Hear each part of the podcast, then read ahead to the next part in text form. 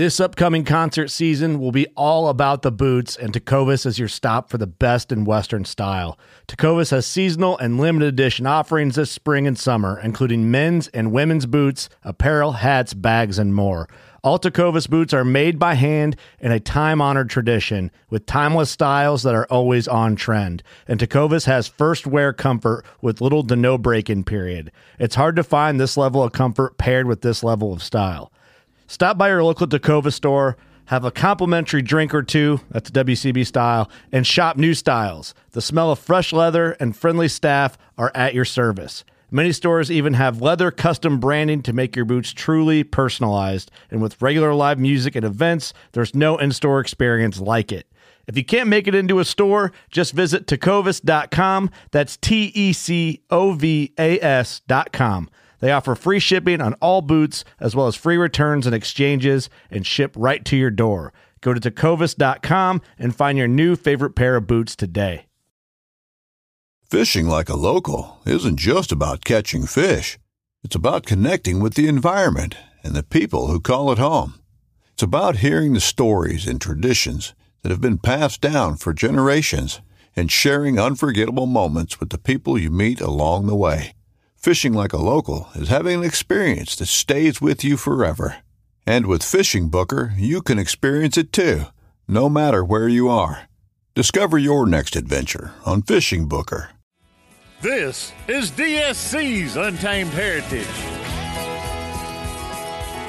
DSC's Untamed Heritage is brought to you by Dallas Safari Club, Conservation Education Protecting Hunters' Rights, Ruger, Rugged, Reliable Firearms, Hornady, Accurate, Deadly, Dependable, Trijicon, Brilliant Aiming Solutions, Burnham Brothers Calls, Calling as Calls Made, Texas Wildlife Association, Working for Tomorrow's Wildlife Today, Texas Raised Hunting Products, The Scent Gods, www.trailingthehuntersmoon.com, the Hunter Conservation website. I'm very fortunate to be here in the DSC office this morning and visiting with Carson and Nate and talking about a lot of different things, talking about hunts and and uh, hunts these guys have drawn for this year. You've got some fantastic hunts ahead of y'all, and with uh, and I think you're hunting Nate with a stick and string or something like that. But yeah, just, just trying to make it as hard as just obviously you are. Uh, you, yeah. you, you always you, you must really love to hunt. Exactly. Yeah. I mean, I, the, the, way I look at it uh, is uh, the more opportunities I have to get outside, um, I'll take those. So whether that's picking up a muzzle loader or a stick and string or whatever it is, I'm I'm game for it. You know, I used to bow hunt. You probably didn't know that. I, I think we've talked about that yeah. a time or two. And yeah, then, then, then I grew up. Yeah, and, and then you have, you have the sage wisdom now and picked up a rifle. Uh, uh, DSC, we're visiting a lot of things about DSC, and, and, of course, Nate is very much involved in, as far as membership is concerned, kind of the, the honcho as far as membership. And then Carson is very much involved with the different chapters that we have and the development of chapters. And one of the things that really thrills me about getting to know you guys is the fact that you are at the age that you are and you're working for DSC and the positions that you are we're very fortunate. We've got a, a, great demographics when it comes to membership. You know, we got the old gray beards or white beards like me, and then I look over and see you guys, and I'm so thankful that you are who you are and that you're at the age that you are. And I look at that and I go, man, the future is in great hands. Are there any things very special about DSC to, to maybe get more guys of, of your era, like my grandsons, involved? Yeah, um, kind of in general. I mean, I, have been at this position for a little over a year and a half now, and uh, that's something I noticed kind of when I took over. Of generally, we do have an older demographic. I mean, we have plenty of young guys and gals in the organization, but um, it does tend to trend um, a little older. And uh, I think uh, something that I've spent a lot of time thinking about is um, DSC in the past. Um, I mean, we've kind of put off this persona. I think sometimes of being where our focus is Africa. And typically, the folks who go hunt over there, I mean, you have to have a little more cash in your pocket to be able to do that. And so that typically trends towards a little bit of an older demographic. But um, I think the past couple years, DSC has done a really great job to promote the fact that we don't just concentrate on Africa alone. I mean, we do projects here in Texas, whether that's helping put in water guzzlers um, in West Texas for desert bighorn sheep or uh, out west for mule deer and uh, all over the world. So it's not just Africa focused. And it's been really great to see um, the past year or two um, the Conservation Society come together. That's our young professionals group. The Conservation Society. Yep. And so we've done things like at the convention, uh, we hosted a social hour with Stewards of the Wild, which is uh, Texas Parks and Wildlife's young professional group. Modern Huntsman was there. Um, and so that was a great opportunity to get um, some younger blood at the convention, um, get those folks involved. We handed out free day pass tickets to anyone who came to that. Um, and It was a free event. it was a free event, and it was awesome being in a room filled with about 300 folks under the age of 30 who were looking forward to coming to the show and signing up for membership. Now I'm thrilled. And I'm, I'm loving what I'm hearing. That's Yeah, it was- fantastic. It was, it was a good time. It was a great time. It was, and it was excellent. and Nate kind of mentioned a few of the, the projects that we've that DSC proper has worked on. Right. Um, but our chapter system, like you know, is, is kind of all over the, the, the nation currently. And in their areas, they're working on projects. So they're working on expanding hunter's ed or just getting kids outside on a, on a turkey or a pheasant hunt or, or catch their first bass. Um, and and Nate, to Nate's point, there's kind of a, a maybe a persona or or um, just a theme that that DSC is all about Africa, which we do a lot of work in Africa. That's that's very true. But we also do a significant amount of work here in the states. Nate and I have never hunted Africa, but we hunt all over the nation, all over the world in terms of North America. Um, every year, uh, Nate drew a couple tags this year. Yep. I uh, I didn't. I was one of the unlucky folks. I, I understand the I didn't part. and uh, so you know I might I might run up to uh, Colorado on an over the counter tag and, and try and go put a bull down. Um, so there's it's it kind of runs the gamut and. Uh, but we, we, we certainly have something for everybody. I think that's the really unique part about DSC is is we're not we do we do a lot of work in Africa, but we do a lot of work here in the states, and there's something for everyone. Whether that's that's mule deer or pronghorn or desert bighorn, or or working up in British Columbia with GOABC right alongside them, hand in hand. Um, we do a lot of work, and I think people would be surprised to know some of the projects that, that we work on and, and things we're passionate about, and how they can fit in to the to the organization to help advance conservation education and advocacy. I think you're right. Uh, so very often, uh, I know now these days we seem to refer our organization as DSC, and to me that kind of downplays the safari thing. And and I I've been to Africa numerous times. I'd, I'd love to go back, but my passion is is North America. When I get right down to it, uh, often I'm asked about what is what what DSC? What does that stand for? I said, ducks, squirrels, club. I said, you know, you really don't have to be a, uh, an old guy like me that go, goes to Africa that now has finally some discretionary dollars that they can spend. Uh, hunting is hunting, and hunting is conservation. And, and some of the projects that we do here in North America start really from the ground on up, and they benefit everything. The uh, you, you mentioned the, the program in West Texas with uh, guzzlers or uh, water sources.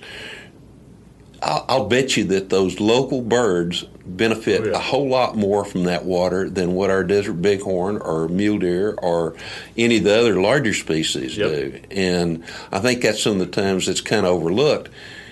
That kind of gets back to you guys and with the age that you are. And, and to me, it's we need to have more y'all. So anything that we can do to increase our membership in that younger age class. We, you mentioned uh, the Heartland chapter. We, Yep. We've talked about it in the past. I've been very fortunate, been a speaker there, and, and have some very dear friends involved in that organization.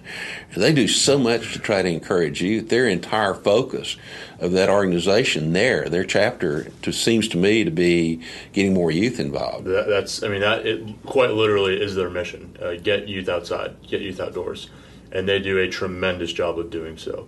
Um, it's and it's to your point. It's there's something for everybody. And- There is. I want to come back. Tell me a little bit more about the Conservation Society. Conservation Society. Yes. Okay, uh, how do people learn more about it? And what do you have regular meetings, or do you have? Because this is the part that I don't get a chance to do. I get a chance to talk to chapters and, and you know those kind of things, but I, am not because of my age, if you will, I'm, I'm not that in, familiar with the Conservation Society. No, so you can uh, check out our website and actually opt in for uh, uh, emails about the Conservation Society and upcoming events. We actually, uh, it was unfortunate, but we had a, uh, crawfish boil for the Conservation Society that was supposed to be next Next weekend? Next weekend, Yeah. and uh, that's an annual event we do every year. Um, and we, we had to cancel that because Yeah, of uh, unfortunately, right. COVID. But uh, I mean, we do events like that. We had an event last fall at the Filson store here in Dallas. Cool. Um, and so Nice. uh, we, we've been trying to spread it out to where we do events kind of around the DFW area um, so that we can reach different areas and different demographics of folks that way. So um, we're, we're kind of right now in the uh, waiting process to see when restrictions are lifted on hosting events. Um, Yes, sir. But there will be more Conservation Society events coming up. And Carson and I, we're happy to talk to anyone and uh, everyone about anything Conservation Society related and how you might want to get involved. I think it's fantastic. So they can Yeah. find then they can find it again on the website on biggame dot org, Yes, sir. right? Yep, yep. And and Nate and I, Nate and I are both on, you know, Facebook and Instagram as well. And for any of you guys that are out there and, and you, you stumble upon our pages, feel free to shoot us a message, and we're, we're happy to talk about anything uh, conservation related, conservation society, DSC, um, anything. Uh, Nate, Nate can tell you about his bow walks. And Yeah, uh, uh, co- that, that took a second to soak in. he likes to go hiking with the bow. I don't well, like I said, you know, he likes to hunt. You know, there's there's a difference between hunting and harvesting sometimes. exactly. Absolutely, La- yeah. Oh, yeah. Last year I drew uh, archery pronghorn tag, uh, and it was my first time chasing pronghorn with a bow.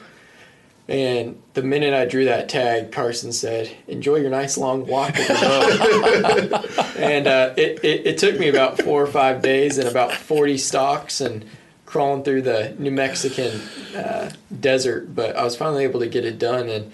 I was fortunate enough to draw that same tag this year, so Oh, that is fantastic! Congratulations! Thanks. I'll tell you what, it, So- it's tough enough with a rifle, or I've shot them with a handgun a fair amount. Most of- Exactly. those are tough, but when you have to crawl within distance, Yep. and everything there is uh, is just as nice. It's soft, you know, no stickers, Oh, no gosh. thorns or anything like that, right? So I'm, I'm going to bring a pair of tweezers and plenty of sunscreen, and uh, hopefully we can get it done. Uh, And, and duct tape. Duct tape works really nicely to get those little bitty spines out of your hands sometimes. exactly. I, Yep. I did an aoudad hunt this past weekend, and I'm still picking splinters out of my knees and hands. Well, that's, that's part of the to make sure that you cre- you created a memory. This is to help you maintain thinking Exactly. of that memory for a while. If he can pull it off an archery pronghorn two years in a row, I know he didn't find that thing on the side of the road. Obviously, you guys love to hunt. Uh, I'd like to make. Nate, tell me about the first animal that you took. What are your first hunting experience that you remember that stands out in your mind?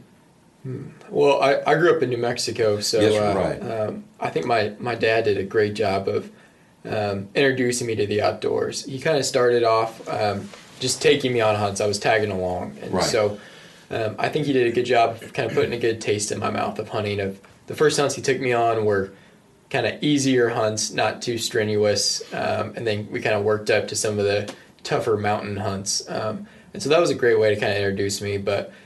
The first animal that I took was a mule deer in uh, the Pecos Wilderness in northern New Mexico, and it was uh, the the past couple years I've done really good about getting my uh, money's worth out of my tags, and this hunt was the exact same. I think we hunted five days, and Oh my goodness! Yes. it was the last evening. We were literally walking out of the forest to go uh, back to our little cabin and uh, head back south to go home. And we were about three miles um, from the trailhead, and we stumbled across some mule deer. And I, I'd kind of thrown in the towel at that point. I was just dragging my feet, walking downhill, just wanted to get some water and a warm meal. And uh, looked up, and there was a, I, I thought it was a monster, and uh, it ended up just being a, a classic kind of three by three. That's a monster. It, it- it was a monster to tree me. monster. And uh, ended up uh, poking him at about 75 yards and some uh, quakey benches. And um, that was I that was one of the most exciting moments uh, that I can remember kind of in my hunting career, getting my first mule deer. And I remember uh, we uh, quartered him out, hung him up that night, Right. and uh, we went back down to our little cabin and called uh, a couple of my dad's buddies, and they came back up the next day and helped us pack it out. And uh, yeah, I, I picked up that deer head the other day, and I was looking at it, and I was there was a lot of fond memories came back. Uh, I do remember it being bigger at the time. It has shrunk since then when I hold it in my hands, but uh, a great memory nonetheless. Yeah, I tell a story a lot of times about my first deer, about it being a Boone Crockett until I recovered it, and it turned out to be this beautiful spike buck with five inch horns Exactly. on one side and four inches Yeah. on the other. Yep. What'd you shoot it with? Uh, that was a 270, The 270. Winchester Model 70. It was my granddad's, passed down to my dad, and uh, it's mine now. And so I've uh, to- Classic gun, classic story as far as I love Yeah. those kind I've of things. taken my first mule deer, elk, pronghorn, whitetail deer with that gun, and so it, it is a it has been a well used firearm. That's for sure. And a great history to it, too. Exactly, yes, sir. Great heritage. Yep. How fantastic, Carson! What about you? Do you what do you remember? What do you remember about your first hunt or the first time you took an animal? So my very first hunt that I can remember um, was a duck hunt with my dad, and I grew up in Alaska. Right. and uh, uh, I was probably six, seven, and I wasn't big enough to, to handle a shotgun, and so I toted around a BB gun on a duck hunt. And uh, it- you know, obviously, I'm not going to be very effective with a BB gun, but I have this hilarious memory in my mind. Um, my, the, the whole summer prior, I was practicing with the BB gun, and the morning of the hunt, I'm all I I look like the like the Michelin man, you know. I got I got layers and jackets that are just too big, and my dad asked me to to shoulder my BB gun, and I can't because of the layers. and so I have this fond memory of my dad holding the BB gun on this on the, the bed of his pickup and just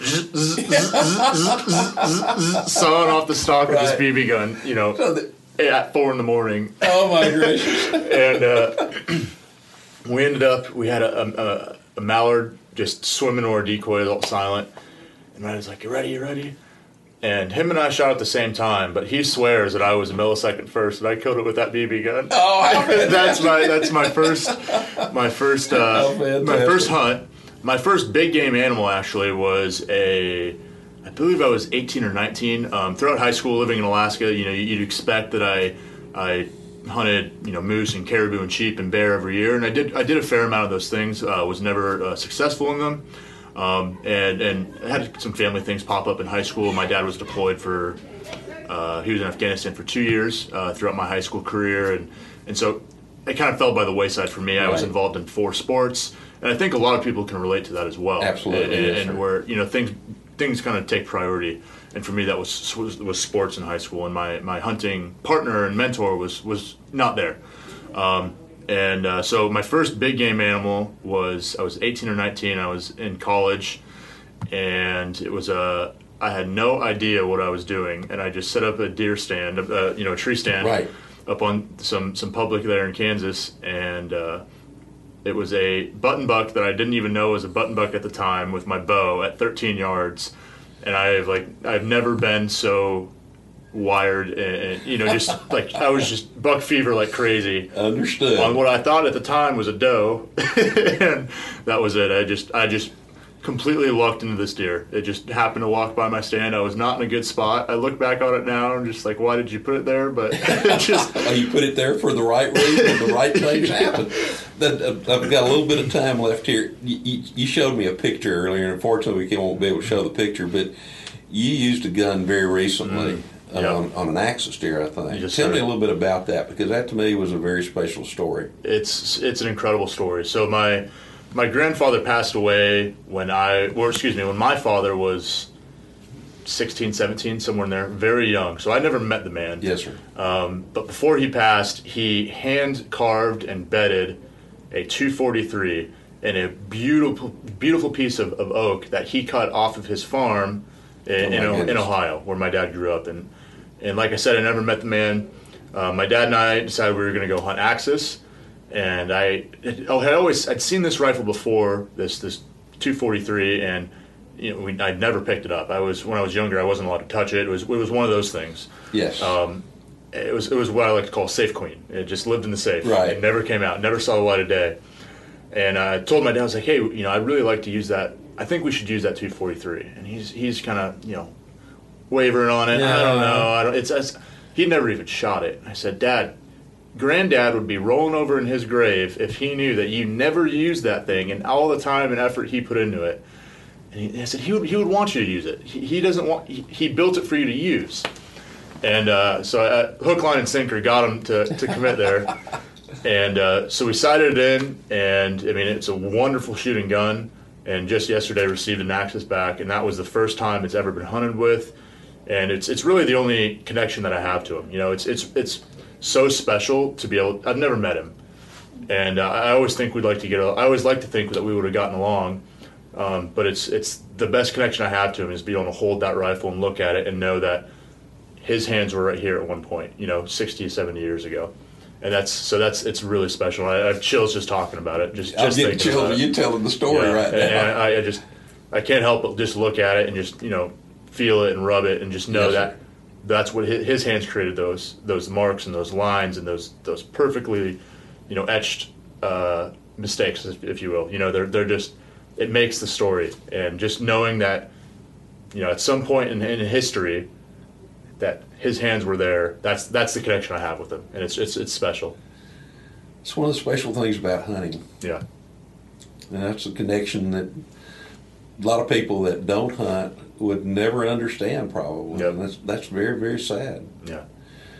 With that said, I want to thank you both so very much for allowing me to spend time with you guys this morning. Anytime. Get in touch with DSC through biggame.org. Holler at Nate, holler at Carson, and uh, who knows, they may have another hunting story they may be able to share with you here for too very long. Hopefully, yes, sir. guys, thank you very much. Thanks, Larry. DSC's Untamed Heritage is brought to you by Dallas Safari Club. Conservation, education, protecting hunters' rights. Ruger, rugged, reliable firearms. Hornady, accurate, deadly, dependable. Trijicon, brilliant aiming solutions. Burnham Brothers Game Calls, Colonist Calls Made. Texas Wildlife Association, working for tomorrow's wildlife today. Texas Raised Hunting Products, The Scent Gods, www.trailingthehuntersmoon.com, the Hunter Conservation's website.